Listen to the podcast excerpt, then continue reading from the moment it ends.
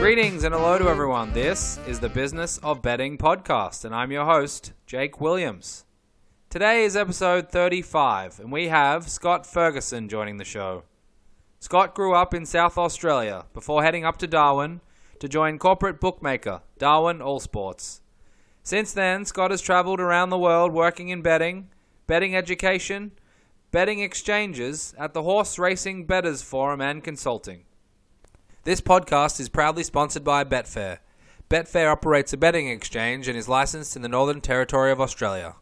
Residents of Australia can join Betfair by visiting betfair.com.au and support this podcast by using promo code BOBPOD. Please gamble responsibly. As always, you can find us at businessofbetting.com or at bettingpod on Twitter. Please fire in any questions or feedback and potential guests you would like to hear from. So thank you for listening, and I hope you enjoy my chat with Scott Ferguson.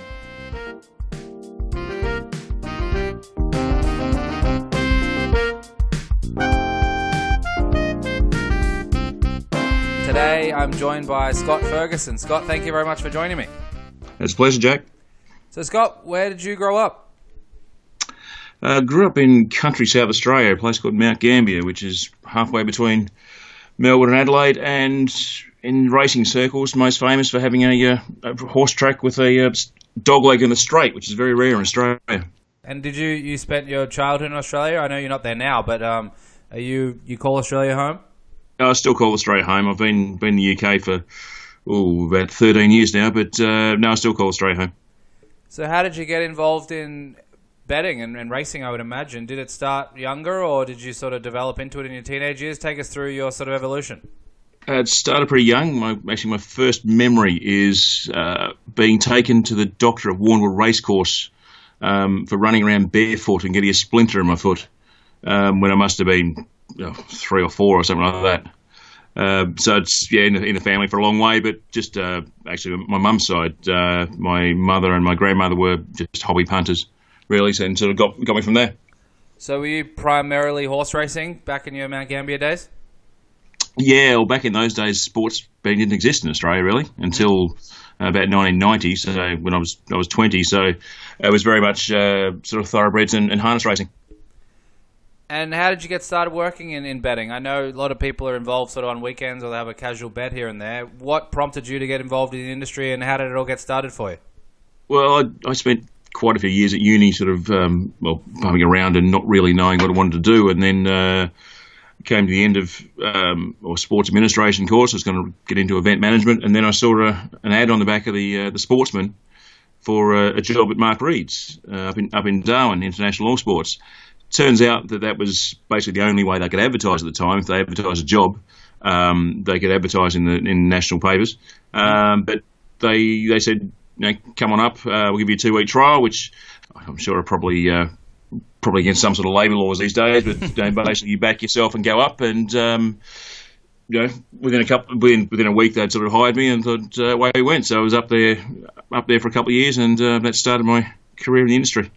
So most people would know IAS and are probably aware of Mark Read. Take us through what you did in your sort of starting out there after your two weeks. That sounds like your two weeks went well enough, and you stuck around.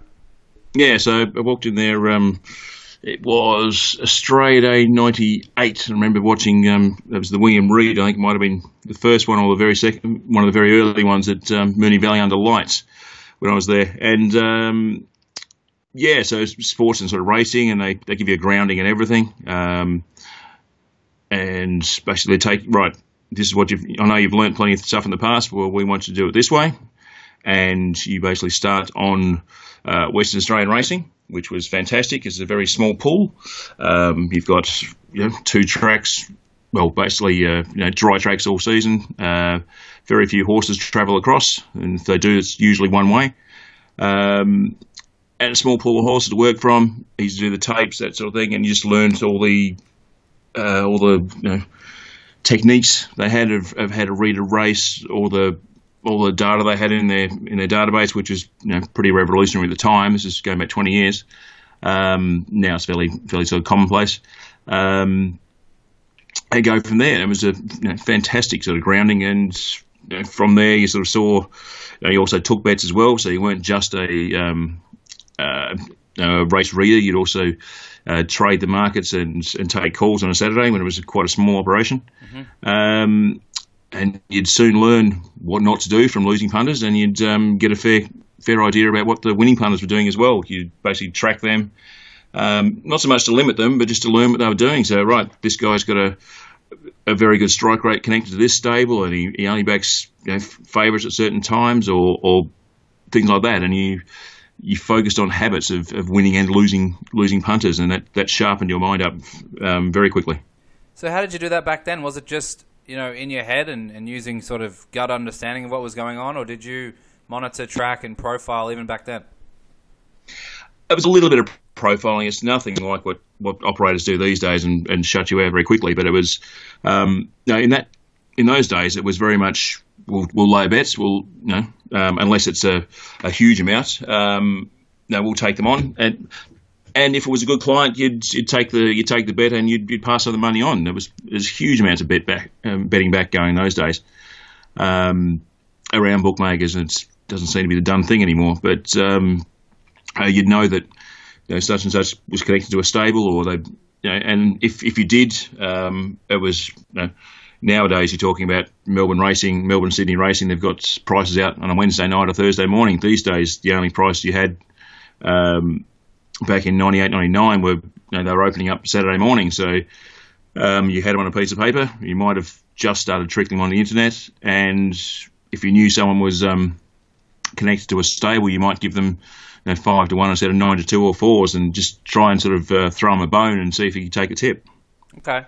And what were some of those revolutionary techniques, just for sort of history's sake, that you were using way back then that are probably commonplace now? Um, Mark's big thing was just the, the database they'd come up with. It was just a, um, you know, they put so much work into it. And back in the days where it was a, you know, it was a big slog rather than uh, the systems and you know, coding with R and all things you can do now. But it was just being able to align form from different states and different levels of races. I remember one um, one year we had the Darwin Cup up there, and for the for Darwin uh, Cup Carnival, we have horses coming from from Perth, from Adelaide, from you know, Melbourne, from Brisbane, and from every provincial and you know, outback venue in between. So the form lines are just all over the place, and this system basically gave us markets that were just nothing like what the the guys on the track in Darwin were doing, and um, it was a it was rather profitable for the guys that were uh, punting on them. And what about back in those days? Were employees of uh, race and sports books allowed to, to bet themselves? Was it something that was frowned upon, or was it something that was positive to be able to, you know, get on the other side of the counter essentially and learn some things from the betting side? How was that back then? I know there was probably regulations or even laws about it, but what about the actual uh, happenings back then? This was Northern Territory. The laws, uh, no, no, no, nothing back those days. Um, the oh, can't remember the exact quote, but it was something like, "We'll pay you this." Mm-hmm. No, it's not very much, but if you're not not making at least that much on the side of punting, you shouldn't be working this job. Okay, interesting. And what sort of people were they looking for? Did they just anyone who was happy to go up there for a couple of weeks? They were willing to give them a shot, or was it? I know you mentioned university. Did some of that background assist in, in getting involved in those days? It was more. Um, no, they like to have someone with a degree, but it was more the fact you'd be dedicated for that amount of time um, whether you did an arts degree and you, know, you were dedicated, you were destined for McDonald's, or it was a um, a high tech sort of computer science degree or something like that. At the time, it didn't really matter.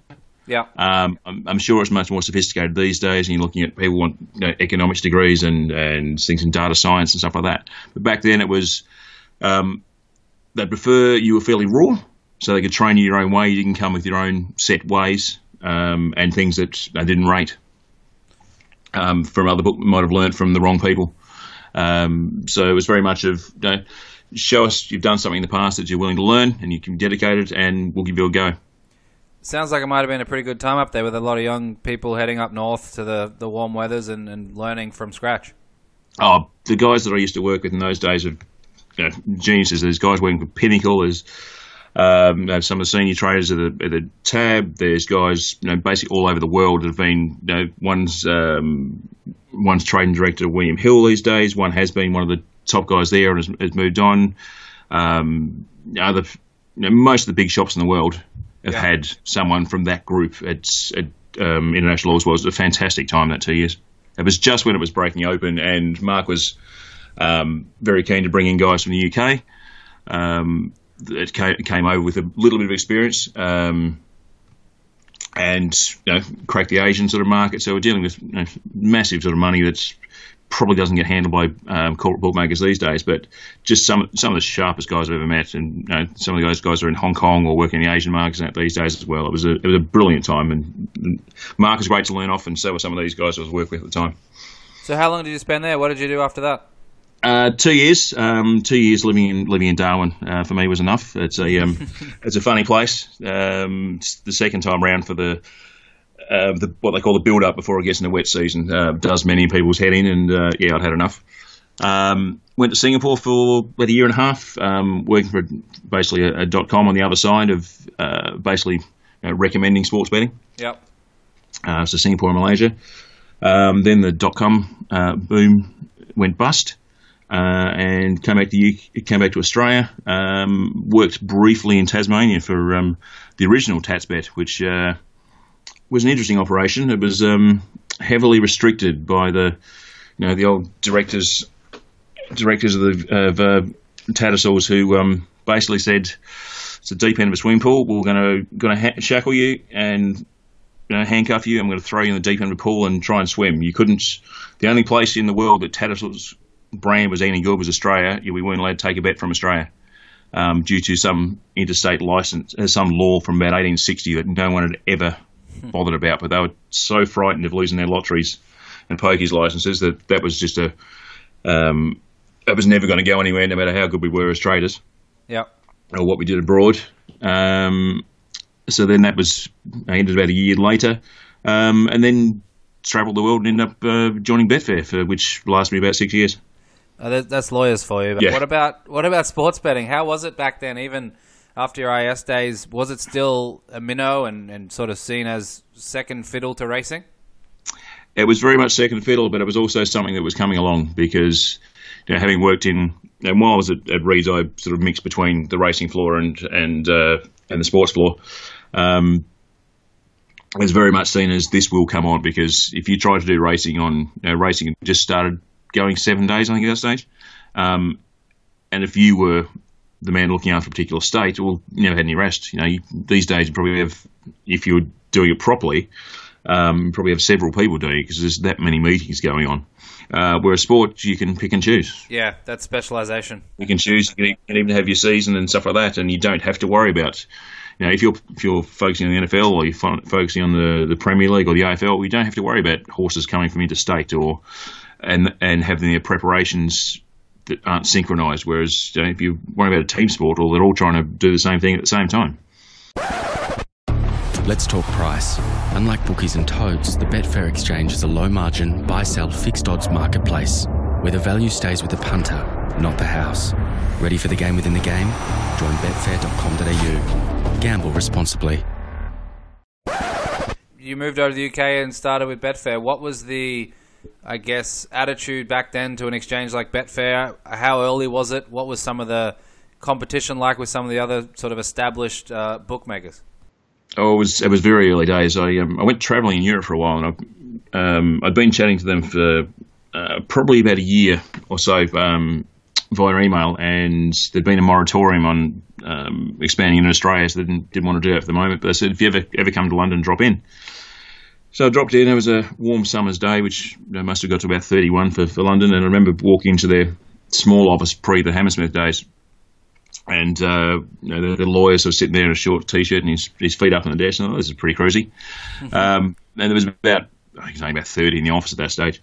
Um, and they said, "Oh, you should meet the commercial director. He's um, he's carrying his honeymoon." So anyway, I travelled around, and a couple of months later, I came back um, into London and uh, met up with him, and then.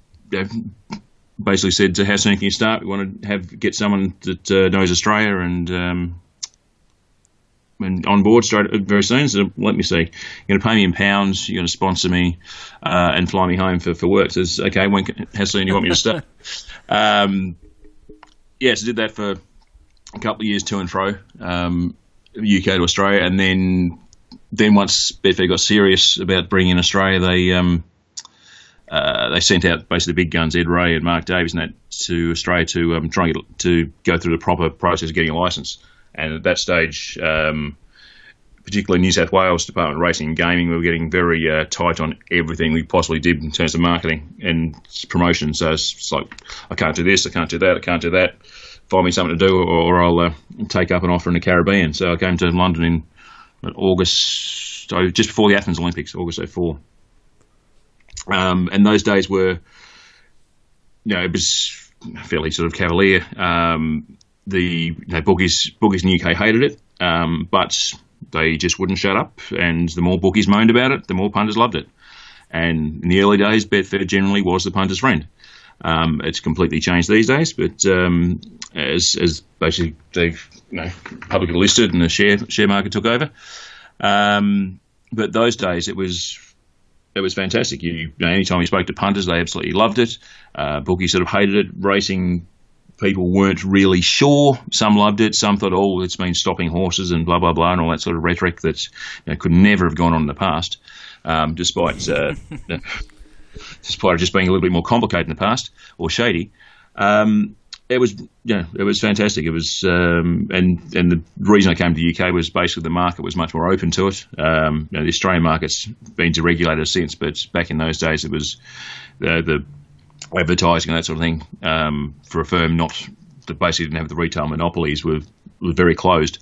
Um, so over here it's much more open, probably a little too open to be honest, but um, uh, it's, it's, great. It, unfortunately, that all that all changed uh, a few years down the track when um, you know, Betfair floated, uh, you know, became very uh, penny conscious, brought in the premium charge and all the uh, all the gaming activities, which um, you know the founder Bert Bert Black said he never wanted involved in it, uh, and the, the, two founders aren't basically involved in the business anymore. And ultimately, I'm one of these people who works for a particular boss rather than a firm, um, and they're long gone, and so am I.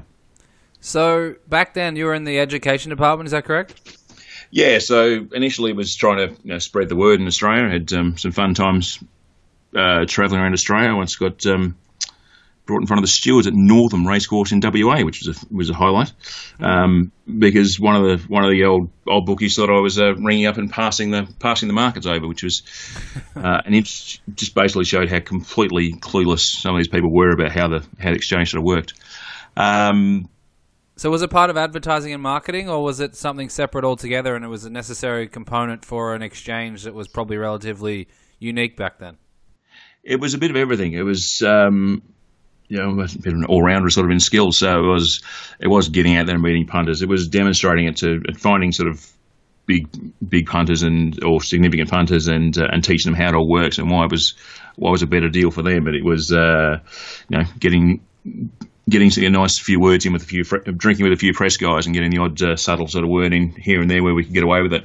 Um, couldn't legally advertise, but um, you know, you, you sort of plug, you know, throw a few caps around and uh, basically whatever you can get away with, and try and you know, try and subtly uh, expand the brand. So, why was teaching so important? Did did people not understand, you know, backing and laying and those type of things that are sort of more common now? Not at all. Like if you if you walked on a racetrack and you spoke to you know, people that um, you know, people that work, had worked in the game and or held a bag at some stage, then backing laying, fantastic, is great. Um, but others have a real track or a real uh, real struggle. Well, it's you know that's the price in front of you. I have to take it. Well, no, why do you have to take it? Or you know, if you don't like this favourite, why should you have to choose which one of the other nine in the in the race to to back? Um, so that's you know I developed that as as you went along, and eventually had you know, had an education department with um, a handful of people behind me, yep. underneath me, and um, had a great time running seminars up and down the country, and you know, did a few in Australia. I even got to even got to a few places in Europe as well, as other territories wanted it. Um, running seminars, uh, train the trainer courses, stuff like that. But um, you know, even had uh, the guy who was uh, CTO at the time, a guy called David uh, Yu, who ended up becoming uh, the CEO for a while. Um, he came to one of the staff nights one night and thought, well, no, sorry, he, some of his some of his staff had gone along and reported back via his via his PA and said, "This is good. I want you to do this for all my tech staff because, you know, techies are like techies will just do the code and they'll be great at it, but actually understanding what know what they were doing it for, would have no idea. And then suddenly I became sort of the link between the punters and the techies, and and trained them what they were trying to do, and that sort of you know, for a while there um, improved the user friendliness and understanding why punters do certain things with the habits and why they're trying to lay the field and why they like scripts to be able to do this in a split second and stuff like that. Um, but yeah, the education part was I, I like I like sharing knowledge. I you know I, I coach junior sport. I've you know I, um, when I was traveling Europe, I taught English for a little while. Um, I like sharing knowledge and the education part of the betting and actually teaching people to no, you don't have to take that price from a bookie or the tote. You can you can do this differently. You can uh, you can back and lay. You can you can trade in play. You can you can lock in a position. Uh, if it's going the wrong way, you can you can bail out uh, and these sort of things. And you know, seeing seeing that change certain punters, particularly ones that had uh, you know, loved the punt but just had no idea what they were doing, that um, you know gives you a sort of nice sort of feeling, and you actually get some results out of that. So was that really the birth of being able to trade? I know obviously people had multiple bets and back and lay and all that sort of stuff in theory, but in reality was the start of Betfair and building that knowledge base. Um, obviously, need other users and the network effect of having a lot of people betting into those markets was Betfair in those days the start of sort of real trading as we know it now? Yeah, yeah, for sure. Um, they weren't the first. Um, no, they're the first one to get it right. Um, remember there being. Sorry about that. Uh, remember there being a handful of them starting off 98, 99, and I looked at looked at a couple and. We, we couldn't understand how they'd work um, because the interfaces weren't right and the logic wasn't right. But then Betfair basically simplified the interface. They brought in things like a um, an in-play delay, so it wasn't just whoever's got the fastest feed or the fastest broadband connection. Particularly in those days when you know internet connections were fairly fairly dodgy um, and and highly variable. Uh, you know, once that once that came in, all people at least had the perception of being an even even playing field. Now you're still going to have uh, people that are on super fast connections versus versus slower, and the and the pitches. You know, when you have you know, seven or eight seconds on on cable TV, cable satellite TV being behind, um, what people can see on the track, those sort of things. But at least if they've got the, if things are brought out in front of them, um, they can at least you know, see, watch the market and and see what's going on. But being able to back and lay sort of sort of change change the industry, and for me, it's almost spoiled it because like it's now well. I can't really bet with the bookmaker too often anymore, and even if I want to, you know, it's, it's a struggle to get on. Yeah, or you feel bad because you missed the price on Betfair compared to what you know the other bookies yep. might have for you. Mm-hmm. So, was it common for other bookmakers at all, and even now, I don't see it a whole lot of having teaching and education or other content that can help punters? I know they, in theory, don't want to necessarily help punters win over a long period of time, but was that an unusual thing, even though Betfair kind of had to do it to get those people involved? It was very unusual. You know, usually it's, you know, we used to say if a bookmaker's telling you to do something, uh, you know, suggesting this to you, think about why. You know, ultimately, their profit is in your loss well, well, Betfair, you know, they basically wanted to make money out of out of your commission. So effectively, you're only paying commission if you're winning. Um, and they just wanted to bring the, bring the two parties together. So that was what it was about. Now these days, Pinnacle don't do a great job of their their content. Um, most bookies do a, put a lot of content up, not necessarily educational, but certainly information. Yeah. Uh, but I think, I think Pinnacle stuff, and I know several of the guys who write for them, um, they, they, do a pretty good job of that. But I think uh, yeah, Betfair's more in, interested in, in um, interested in squeezing as much as they can out of out of punters these days in across all their um, different products.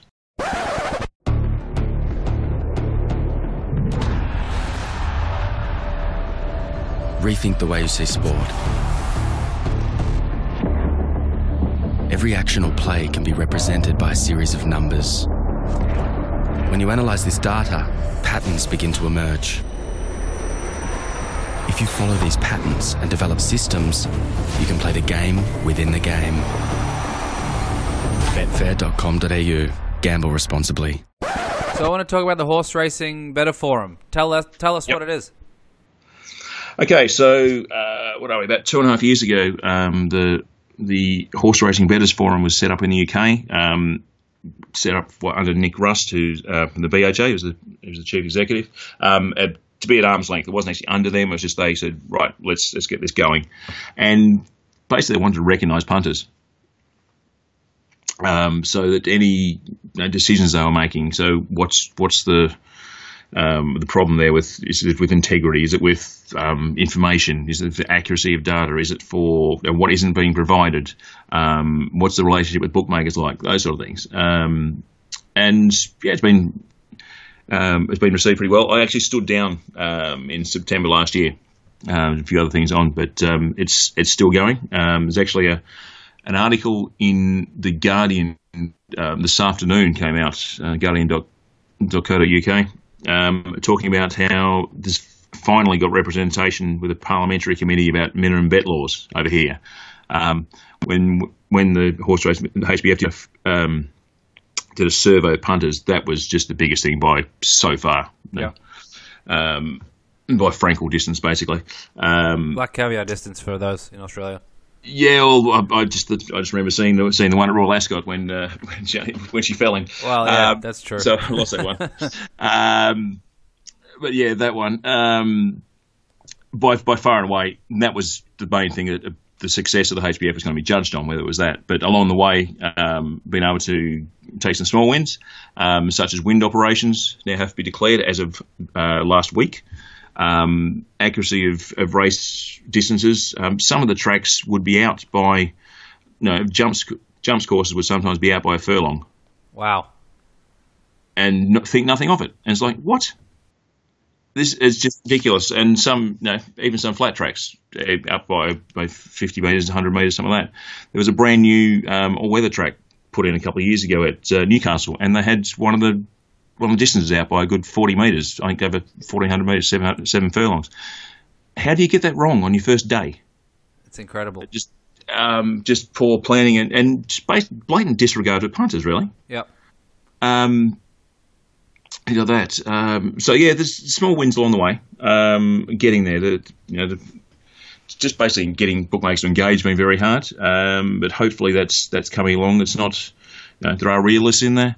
Um, it's not going to be a Milton thing saying you must have the um, the rules like in Australia. It's not going to happen because basically the industry here doesn't have the isn't basically wearing the trousers like in Australia. It doesn't have as much power over bookmakers.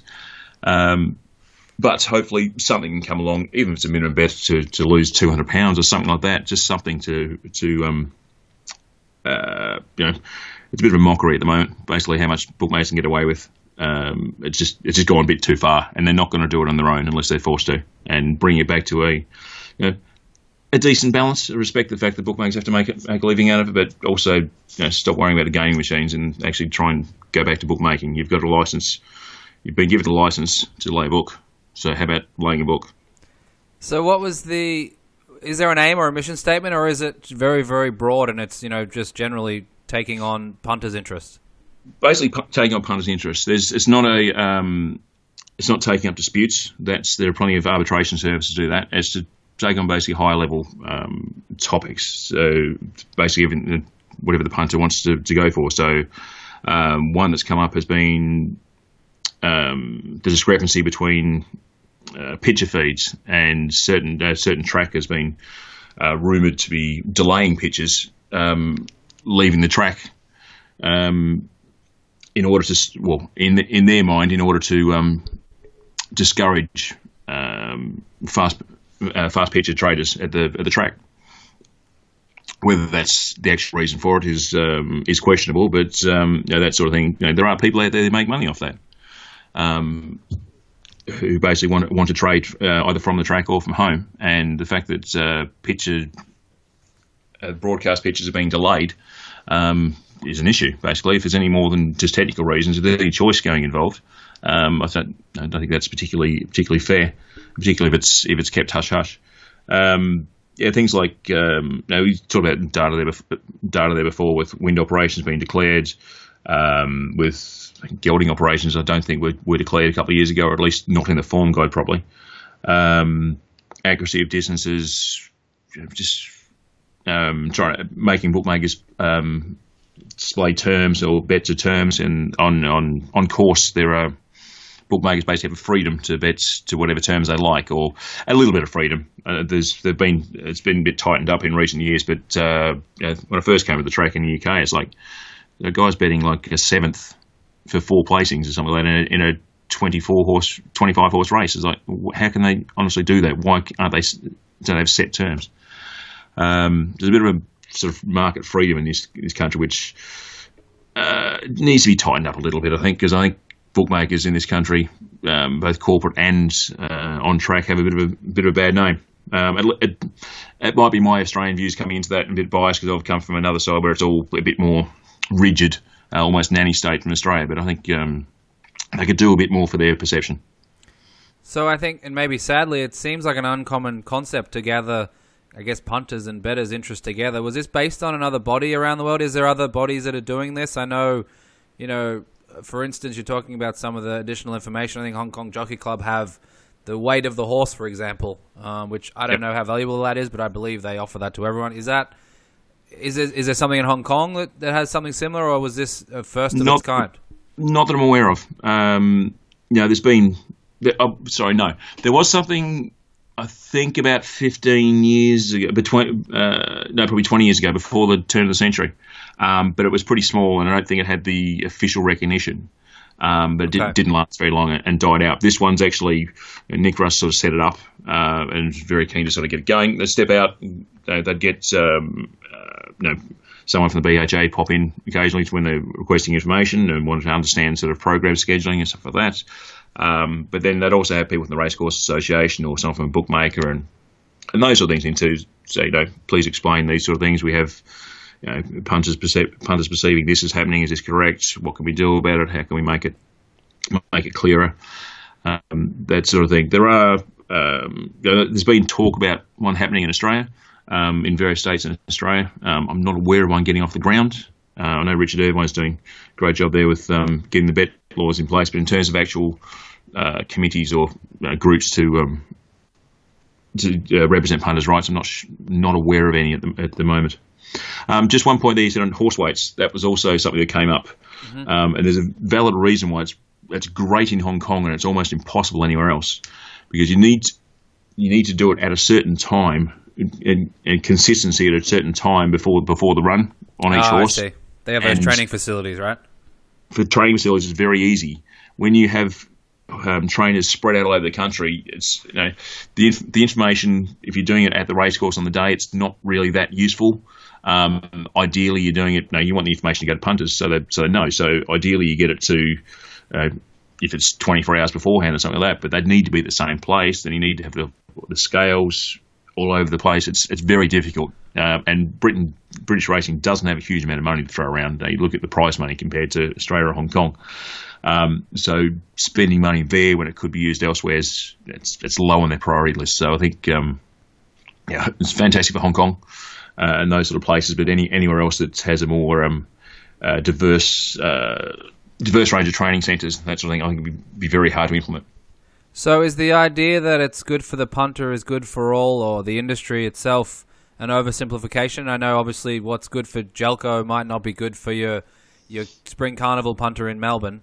So yep. how do you balance all that from the forum's perspective, or how did you? It's it's it's quite difficult. Um, you know, you, you speak to if you went into a betting shop um, in the UK and spoke to punters there who you know, probably represents a good third of the of people who bet on horse racing in the, in the UK. Not one of them would be worrying about having their accounts closed because they're not the people. These these are the people that sit in there sitting there for hours a day betting small amounts um, on anything um, that aren't aren't that educated, but that's the way that that's sort of the way they, they sort of spend their day, and that's they, they, love it.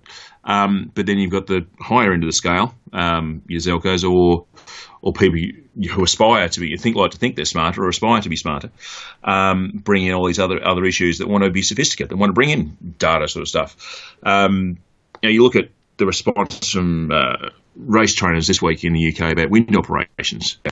It's like they think all punters are idiots is saying, oh, you know, only two out of ten of these wind operations actually have any benefit, blah blah blah. It's as if they think the people are just going to back them blindly. Yeah, it's like it's just another da- it's just another data point, and you know, of a lot of them, and you if you just bet on it blindly, you will lose. Yeah. Okay, no, yeah. no one bets on no one bets on blinker changes blindly or gelding operations blindly. You link it in with certain things. If a certain trainer declares a wind operation on the horse has done done this and then resumes two months later in this type of race, well, then that's the one you might back. Similarly, blinkers you have them on certain know, certain breeds at certain times are quite useful. It's just another thing that goes in there. But transparency is it's just so hard to get transparency out of out of um, old school uh, horsemen, that sort of stuff. But in, in Australia, the, it's very much a uh, the industry sort of controlling, uh, sort of wearing the trousers. Uh, it's very much this is what's good, and you know everyone does their media interviews, and they're all very um, you know, promoting the industry, and they they recognise that. Here, it's much much harder because you get a lot more private trainers and private jockey um, and retained jockeys who just basically work for one trainer who they're not interested in outside rides or outside outside horses because they are paying um, basically on the salary of someone incredibly rich. Yeah. Um, uh, so therefore, they feel no, they have no. Their job is not to, not to say anything, and um, I think it's a shame.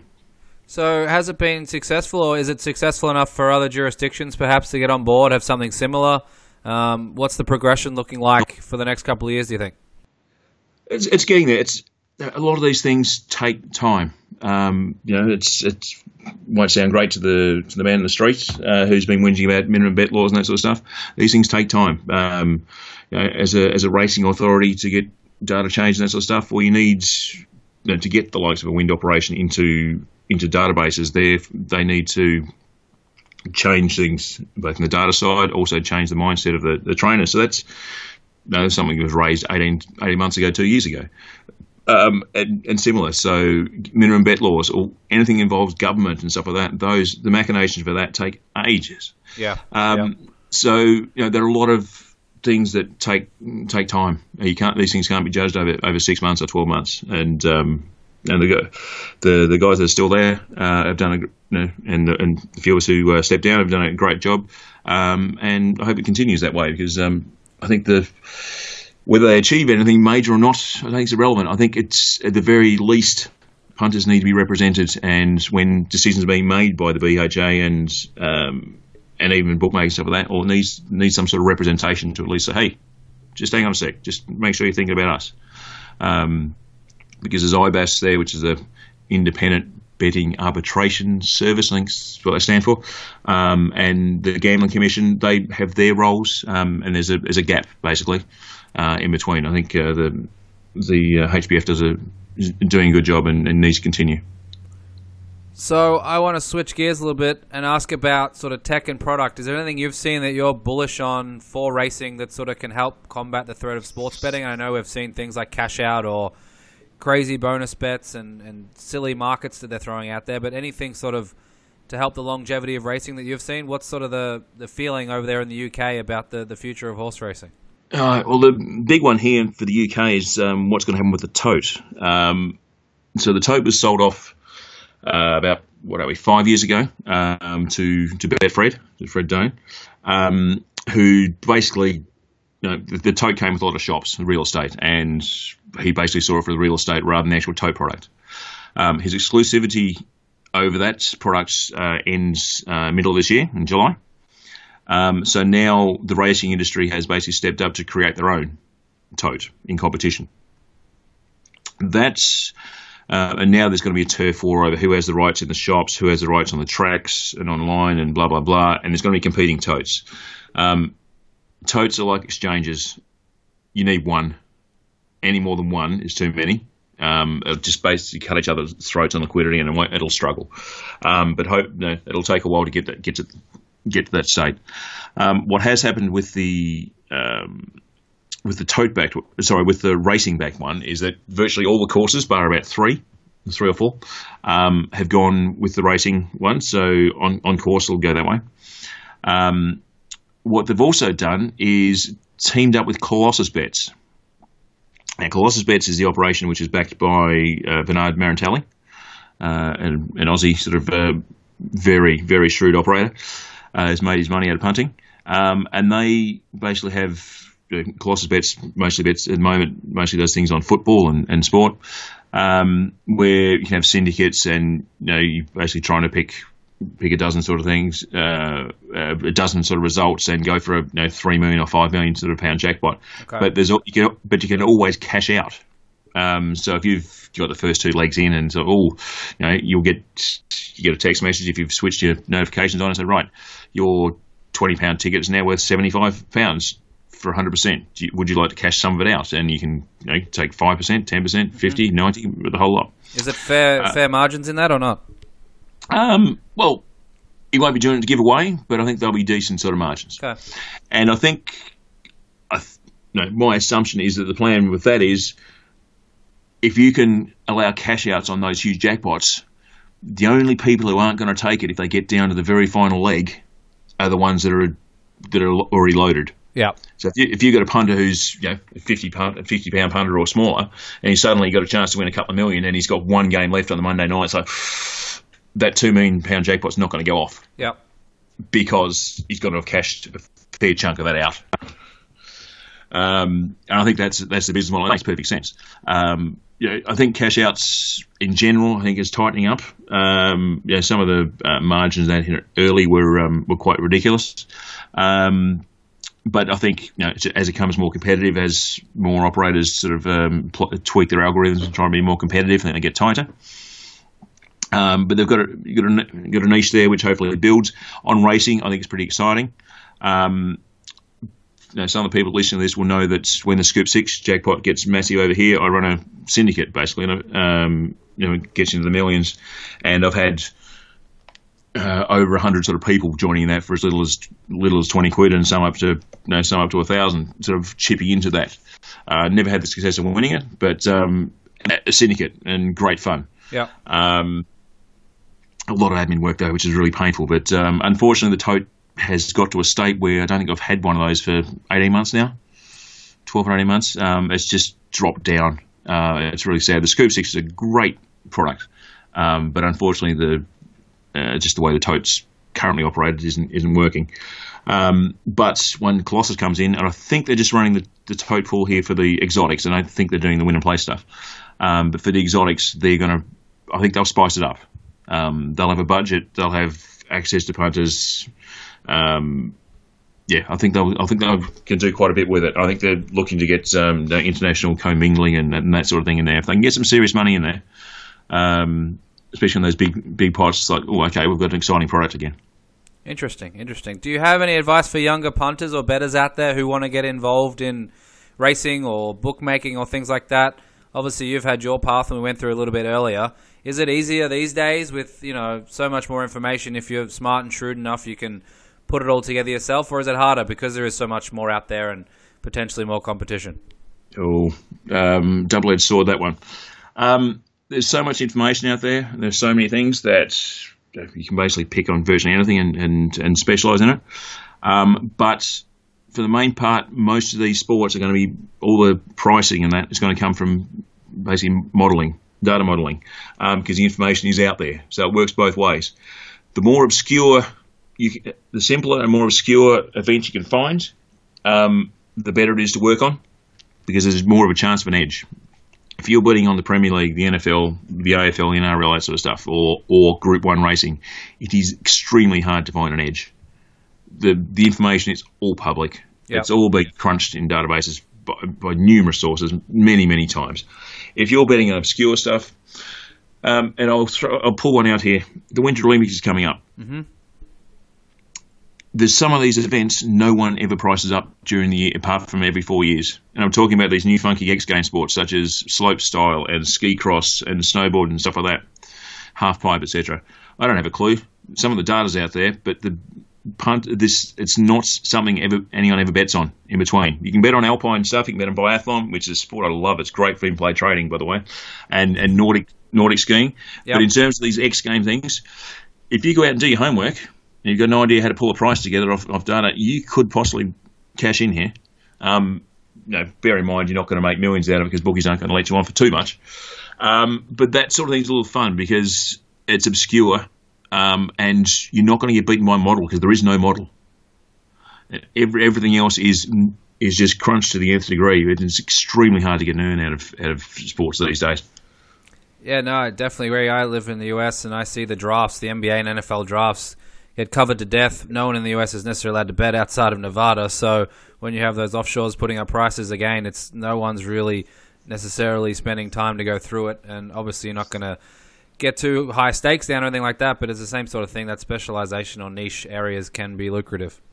Yeah, and at the, at the same time, um, story from a few pros, some of the extremely big events, such as a Super Bowl or a World Cup final, they can actually go the other way because there's so much public money in there. They can actually skew the line.